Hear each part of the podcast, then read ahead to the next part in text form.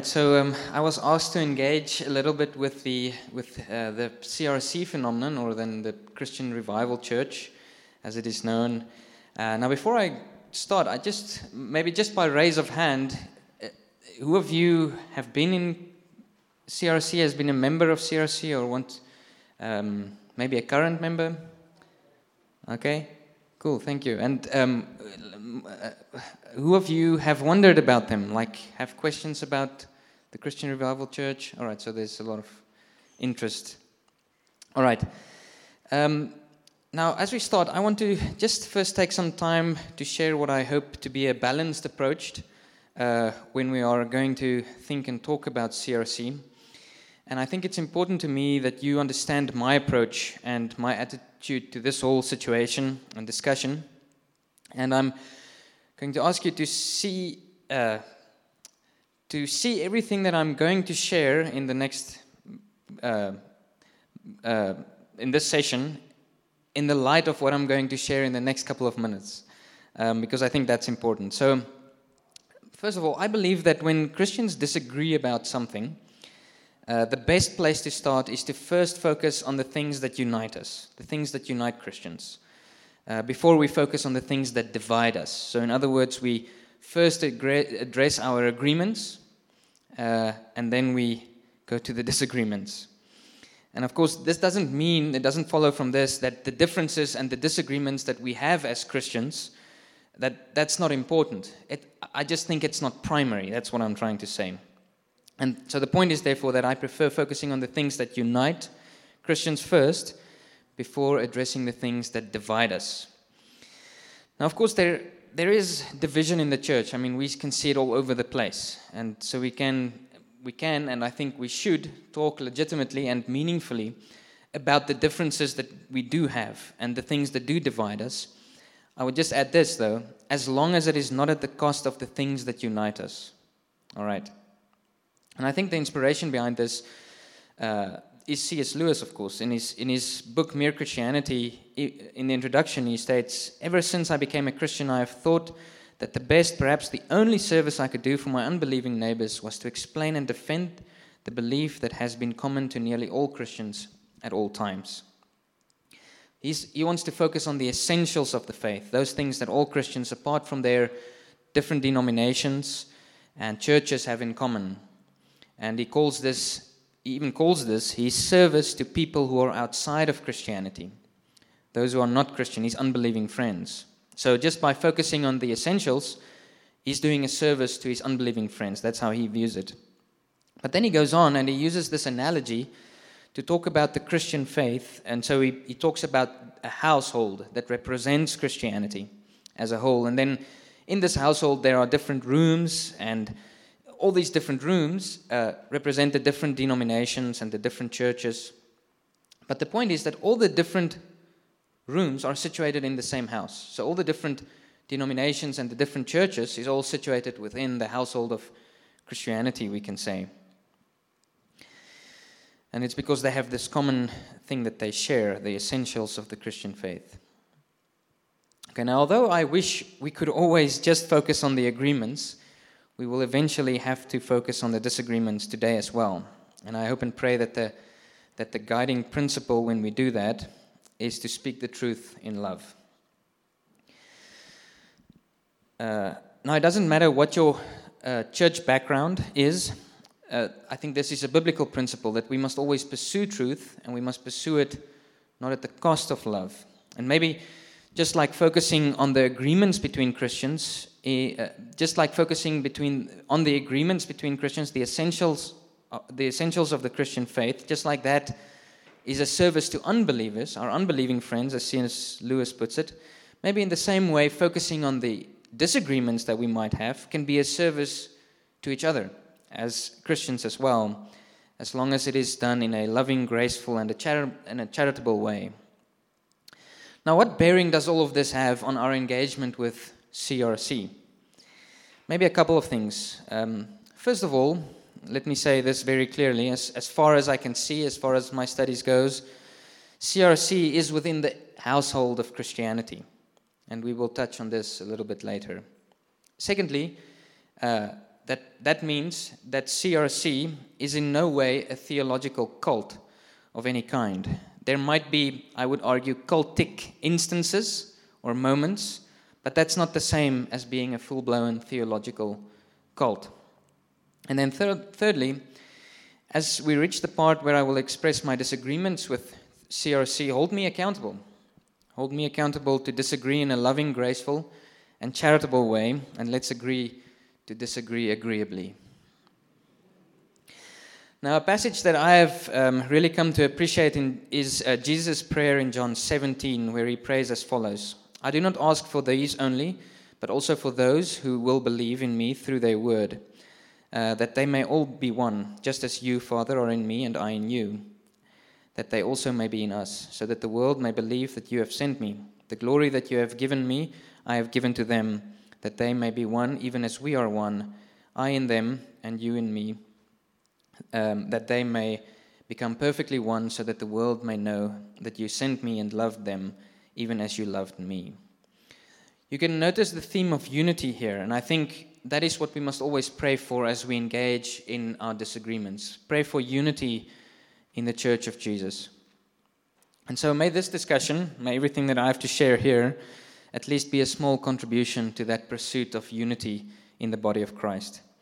And now, on that note, I just want to start with some uh, background information when it comes to CRC. Now, CRC, this is just for those of you who might not know, uh, they were established in 1994 in Bloemfontein by At Boshoff, um, the auditorium they built in Bloemfontein apparently is a 5,500 seater.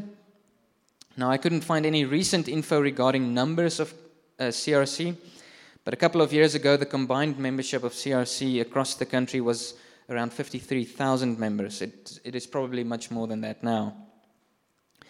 Uh, one characteristic of At's ministry is his determination to build beautiful and functional uh, state of the art facilities on a cash built basis. And then their media center is technologically advanced and depicts CRC's use of technology to build one church in many locations. That's a very um, popular slogan of theirs. Um, another important thing to mention is that they broadcast many of At's messages to the different churches and also on channels like TBN, Faith TV, and One Gospel. So they have a well established broadcasting network in CRC that functions uh, very effectively. And maybe a little bit more relevant to us here in Pretoria is that 10 years after they were established, uh, they launched a 7,000 seater auditorium in 2014 here in Pretoria, which has become the epicenter to thousands of families and sanctuary and a sanctuary where all people in the co- community are cared for and discipled. That's a quote from their website.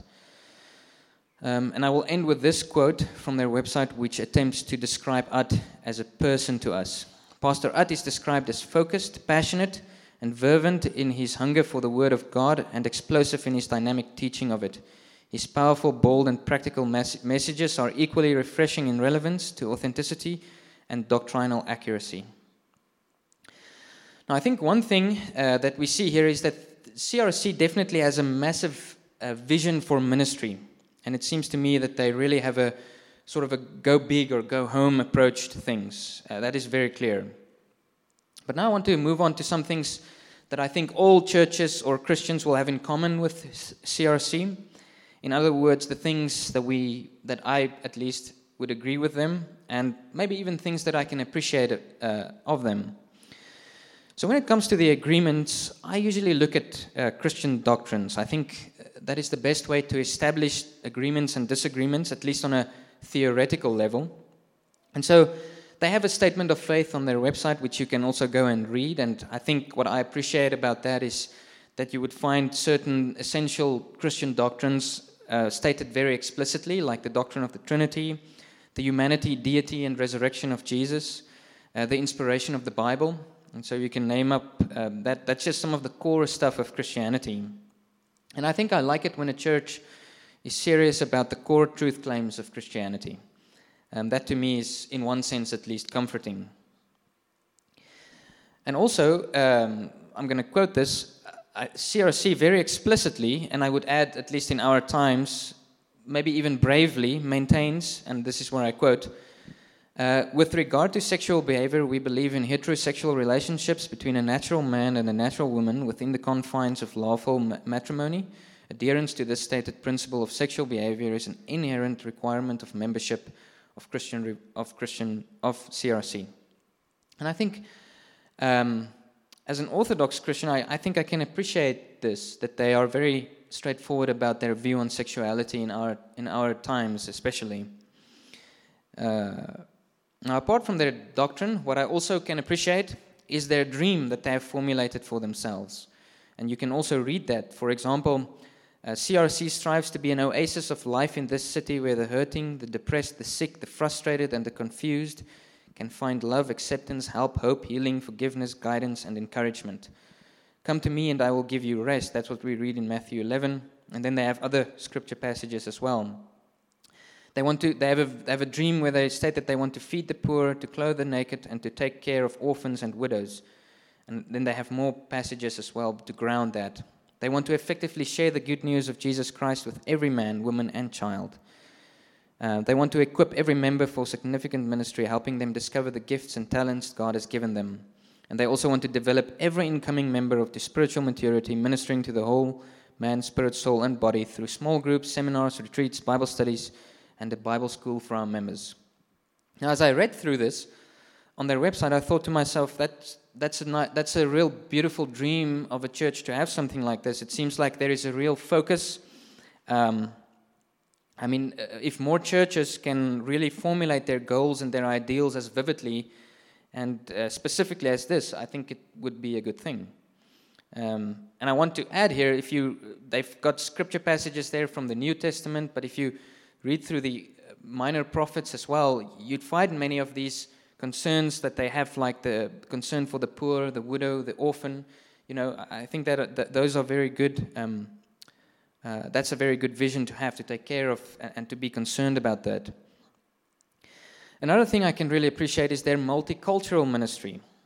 Uh, there are a lot of churches out there who wants to have a multicultural church, and I think most of them will tell you that it's very hard to achieve, at least harder than they initially thought. And so I think that's something I can also appreciate that there's a there's a there, that might be something they get right. And I'm sure they also experience challenges on this front. It's, I don't think it's easy, but at least there's it's there. And then the last thing I think is worth mentioning here is that when you talk to the average person from CRC, they have an enormous zeal for the kingdom of God, and I think that's that's also something worth mentioning and pointing out. Now, as I said at the beginning, uh, inevitably I will talk about my disagreements and my concerns sooner or later. And so this is where I arrive at that part now. Now, when we engage with ideas, uh, we must do so with our eyes open, our ears alert, being as self critical and discerning as the gospel requires. And the notion that we must have an openness to correction is a Christian principle. All of us, including me, must be open to be corrected. Now, what follows is not only my own disagreements and concerns with CRC, I have consulted a couple of former members who also voiced their own issues regarding uh, CRC, and I will echo some of them now as well.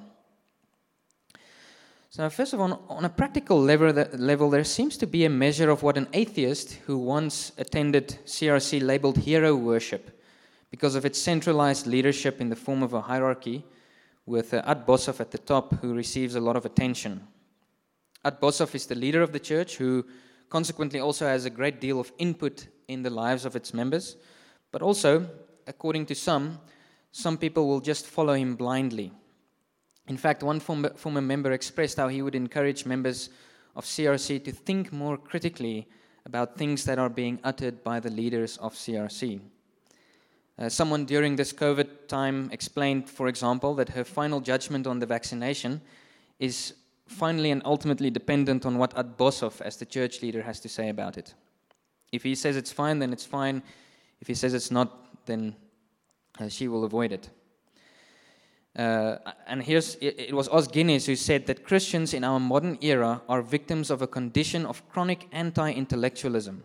As Christians, we have lost the ability to be what he calls big picture thinkers.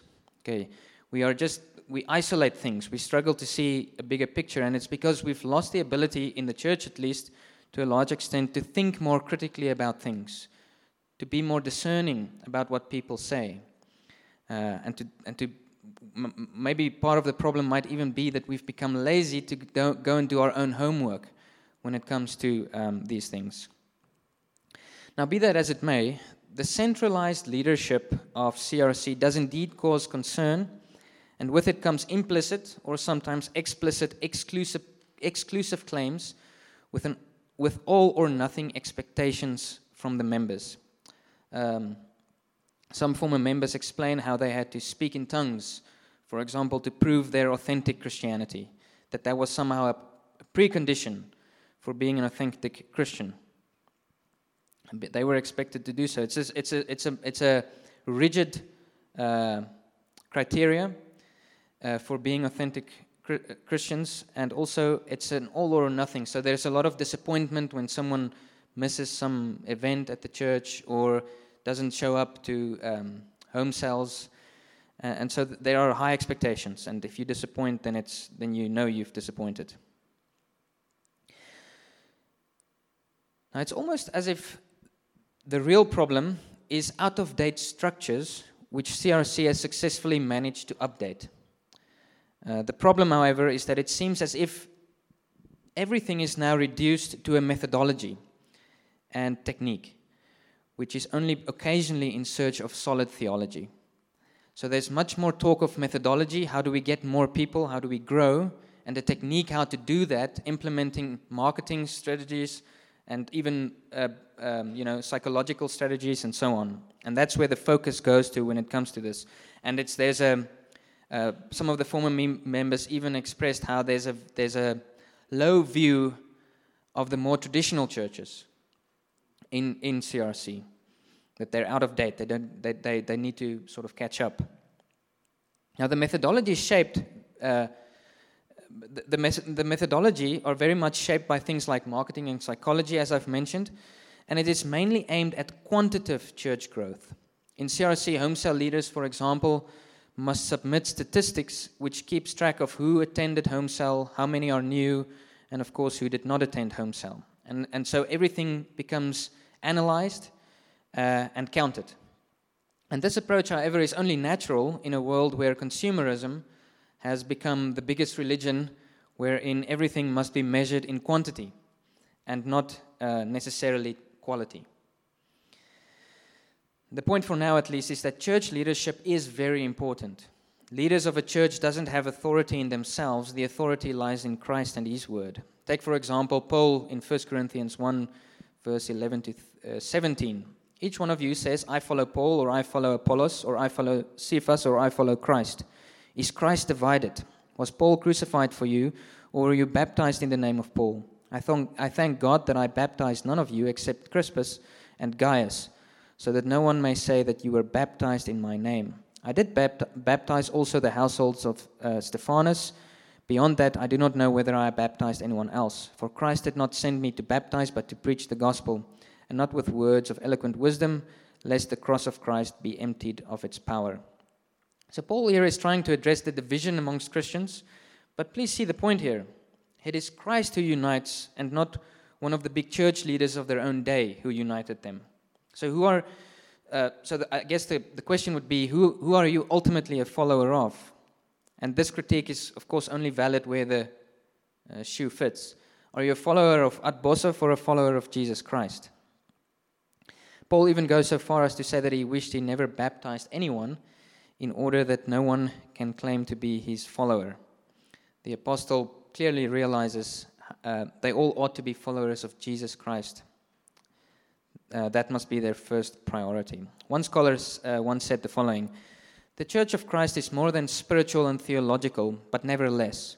Only when first, th- first things are truly first, over even the best and most attractive of second things, will the church be free of idols, free to let God be God free to be herself, and free to experience the growth that matters. Take note, the growth that matters. Take note, however, this growth is first and foremost growth in godly character, knowledge of God, sanctification, depth, not quantity. Uh, for church growth viewed in measurable terms, such as numbers, is trivial uh, compared with growth in less measurable but more important terms, such as faith, character, and godliness. Having growth in terms of numbers, of course, does not rule out the more important spiritual growth, but it does not necessarily include this type of growth either. Now, as a word of warning to all of us uh, living in this modern era, Os Guinness explains that the problem is not that Christians have disappeared, but that Christ- the Christian faith has become so deformed. Under the influence of modernity, we modern Christians are literally capable of winning the world while losing our own souls. What he means is that um, we can become so obsessed with modernized technology, methodology, technique, and quantity, uh, conquering the world with all of those things, but in the end, uh, not seeing the bigger picture, losing the souls of people as well. Furthermore, also on a practical level, in the mix of everything at CRC, many former members also explained how people are too easily satisfied with subjective experiences and personal emotions instead of being satisfied with robust exegesis, true doctrine, and responsible theology. Now, this, of course, boils down to a lack of discernment among Christians again. Uh, and a lack of discernment can, and I think uh, already is, very harmful to the church, uh, and because it's always needed. And take note, to an extent, discernment is dependent upon data, which one can get as a result of critical thinking and asking critical questions. Just to make the point, for example, one former member of CRC showed me the study manual titled Releasing the Power. And listen to some of the sweeping statements that are being made in there without any clarification as if it, as if it is self evident. The former member became suspicious that nobody is really asking the deeper questions about some of these statements. So I'm just going to quote, these are just quotes. The Holy Spirit baptizes a born again spirit into Jesus Christ's spirit with, with baptism into Christ. The result of this is that you receive the nature of God. What does it mean to receive the nature of God? There's no further clarification. Jesus Christ immerses a born again spirit into the Holy Spirit with the baptism of the Holy Spirit. The result is, of this is that you receive the power and ability of God. What does it mean to receive the power and the ability of God? There's no clarification. Your spirit is perfect, complete, and identical to Jesus. It does not need to grow or to be fed. Why do we have something called sanctification if we're already perfect? Your spirit knows all things. What does it mean for your spirit to know all things? Your new spirit is God's spirit. What does it mean to equate our spirit with God's spirit? You see, all of these are just sweeping statements, and I looked at each and every one of them in their context, and there is no clarification given of what exactly are being said or meant by it. And I think many of these statements are not only vague, it almost seems like they are collapsing the creator creature distinction between us and God when I look at these statements and, and the plain meaning thereof, this rather th- seems like a subtle compromise that's going on here. Uh, critical questions, which is the result of critical thinking and healthy discernment, can help to identify the problem here, which, according to some of the former members, are bad exegesis and hermeneutics on the part of the CRC and its leaders. And this is probably one of the biggest concerns of the former members that I've spoken to. A lack of sound exegesis and a lack of good hermeneutics. Hermeneutics is the study of uh, the discipline of interpretation. Biblical hermeneutics would be the discipline of interpreting the Bible. And this is probably one of the, the biggest concerns then. And so the ultimate example which can be observed in this regard is the idea of a prosperity gospel that originated in a new age environment and is sometimes, take note, sometimes, not always, pretty clear in the teachings of CRC. Now, I know I've used some big words here, but before we talk about the New Age and the prosperity gospel, let me first start with my reason for this claim. There is a very specific idea that surfaces in some of the sermons from CRC that I have listened to in the past, sermons titled As a Man Thinketh, so Is He, The Power of Your Thoughts. Um, and then also, it, it explicitly came out in the sermon titled Law of Attraction. And you'll be able to find this on YouTube if you want to. Now, I'm just going to give you a brief summary of the sermon and um, with some quotes from At Boshoff, and then we'll look at it from there as well. Okay, so he starts his sermon explaining that he wants to talk about a powerful law that sort of governs our lives. And then he defines this law as the law of attraction as follows The law of attraction simply says, like attracts like. You are attracting to yourself who you are. And then he elaborates further on by saying, We're creating our own future all the time, whether we like it or not. In this sermon, he claims that every child of God should always live a blessed life because the life blessed with goodness is God's highest desire for every uh, born again Christian. And to support this, he mentions a whole slew of Bible passages, but the most interesting one to me that he mentioned was 3 John 2. Beloved, I pray that all may go well with you and that you may be in good health as it goes well with your soul. Now, after he reads this passage, he states that if it is translated literally from the Greek, it would be translated as to succeed in financial matters. That's a quote. Now, that it doesn't, you can just uh, look up on the internet to, for a literal translation from the Greek text. I can assure you it's very far from the literal translation to succeed in financial matters. Um, and now, after this claim, he asks his listeners the following question How come so many people still falter and fall and live in defeat and just do, don't live this life that the Bible guarantees? How come? I believe it's very simply people don't understand this powerful law. And he goes on to describe the working of this law. Whether you know it or not, whether you like it or not, you're attracting things into your life all the time, good or bad, wanted and unwanted. All the time, you are sending out a force, a power, an energy that either attracts good things and good people into your life or it repels good things and good people. Notice that, the, and then he goes on, notice that the Bible says what is in your heart you're attracting into your life all the time. Whether you like it or not, you live by the simple law of attraction. All the time you're attracting things into your life, good or bad, wanted or unwanted. You attract what is at the core of your heart. So, whatever you think about all the time, you're attracting in your life all the time. Whatever you give your energy, energy and whatever you put your focus upon, you're attracting to yourself all the time. And then at one point, he lists many negative thoughts that one can potentially have, and then he elaborates on it as follows If you're thinking those negative thoughts all the time, you're releasing a negative energy from your heart that repels good things from you. It's like you have this invisible shield that repels, and whatever you fear, you begin to bring into your life.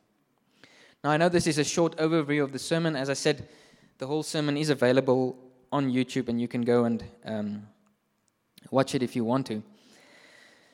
But um, when I listened to it, I thought, let's see what is this law of attraction? What it is? What is he talking about, and where does it come from? And this led me to the New Age movement, into this New Age spirituality.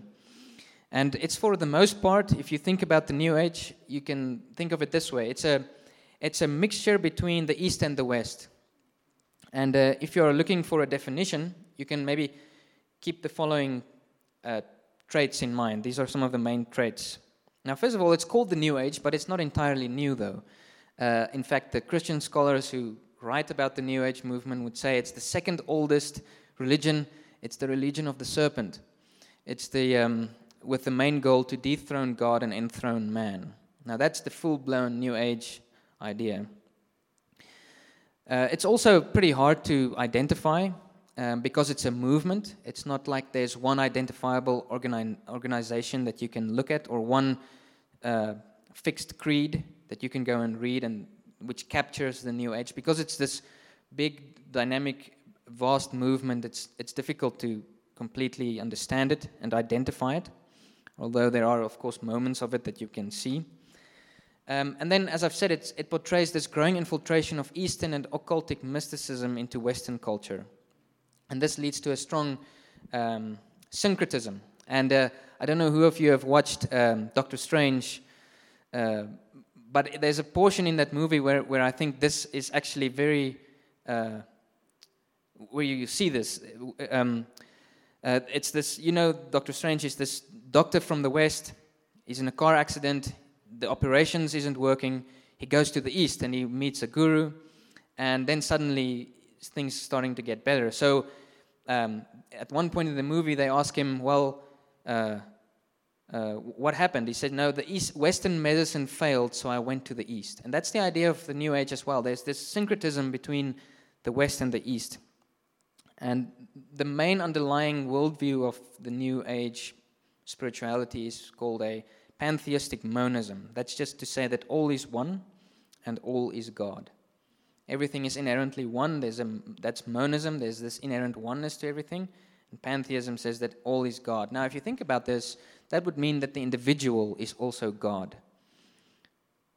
If you follow the worldview, you can think of it this way um, you have a, a big mass of water, and then different streams flowing out of that big mass of water. And just like the essence of the water in the different streams is of the same essence as the water in the big mass, that's the, the same divine essence is in each individual as, it, as the same essence, which is the same essence of God.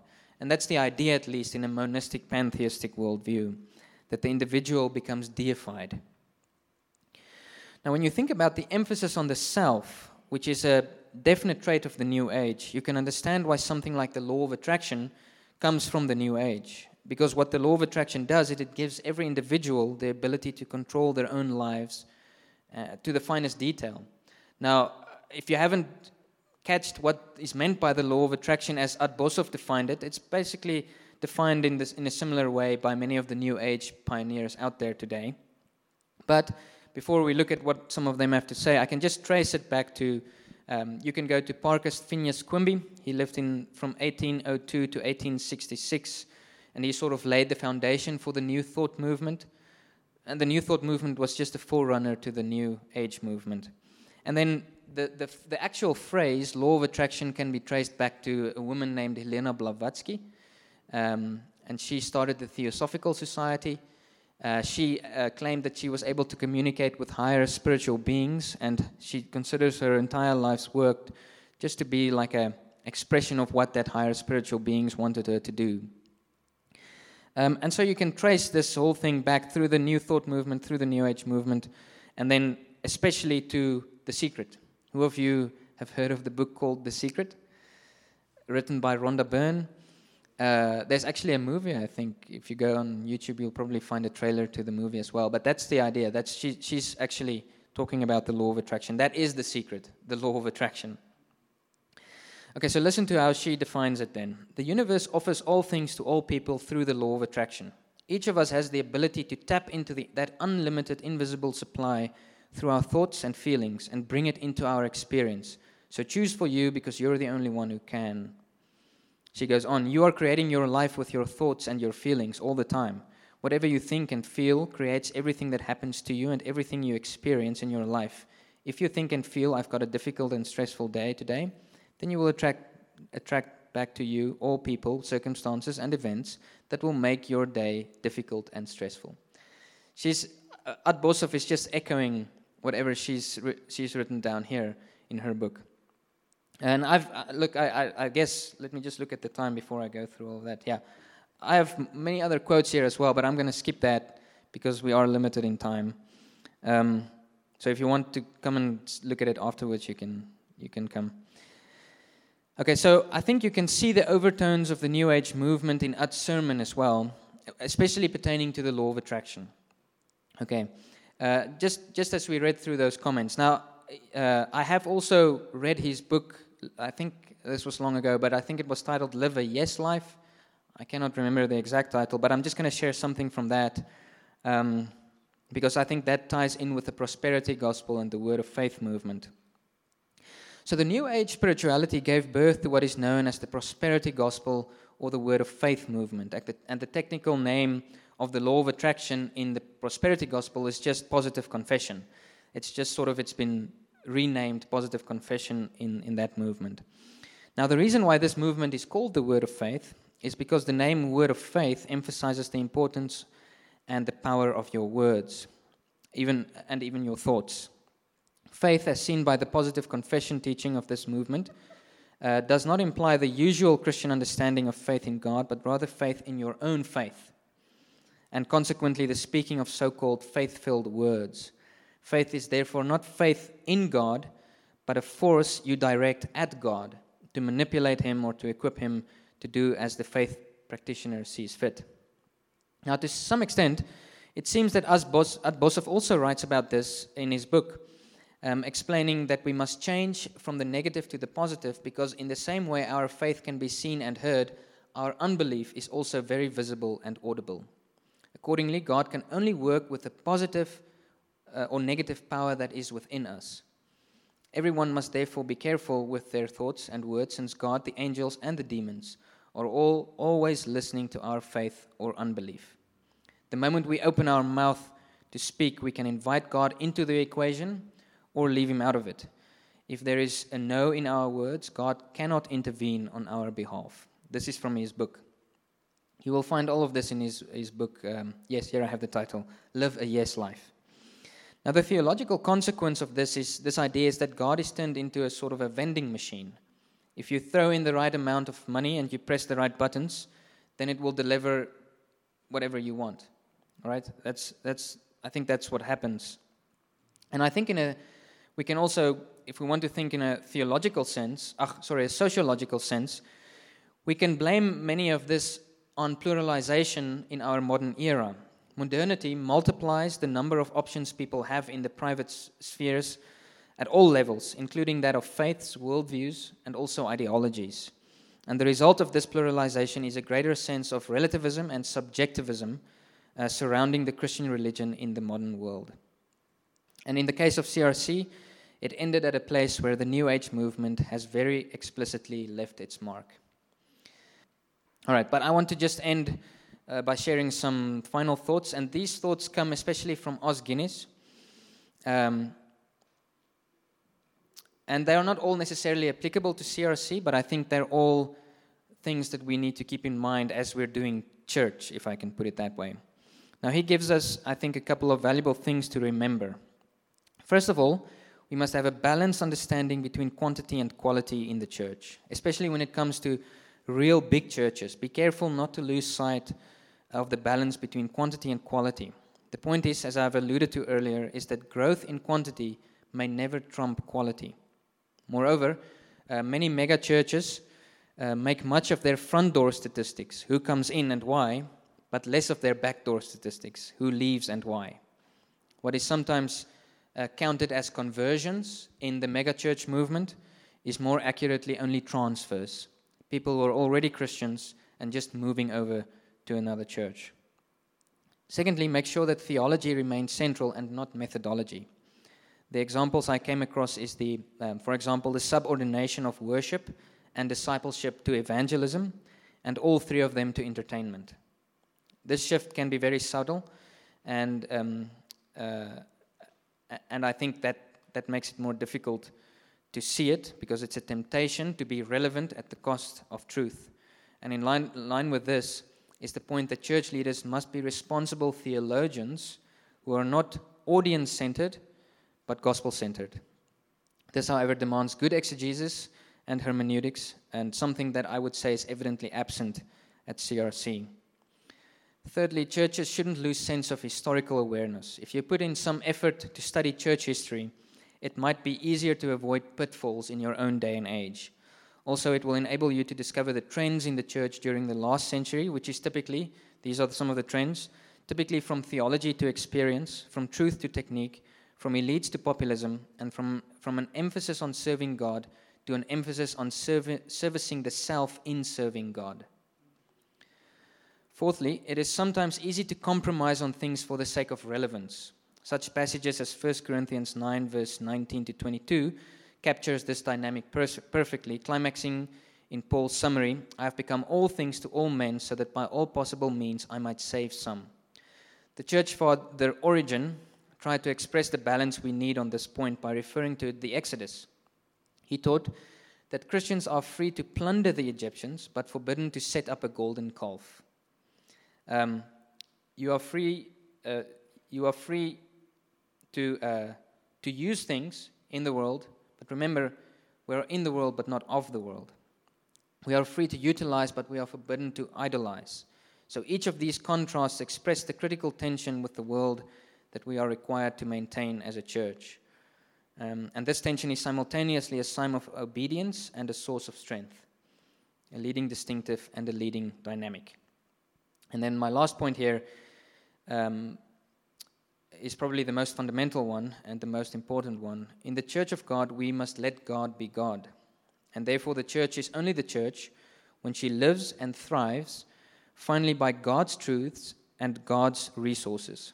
And his biggest truth and his biggest resource, resource that he has given to the church is the life, death, and resurrection of Jesus. That, of course, is the cornerstone of the Christian faith, and that is our resource. All right, I'm going to stop here. So thank you very much.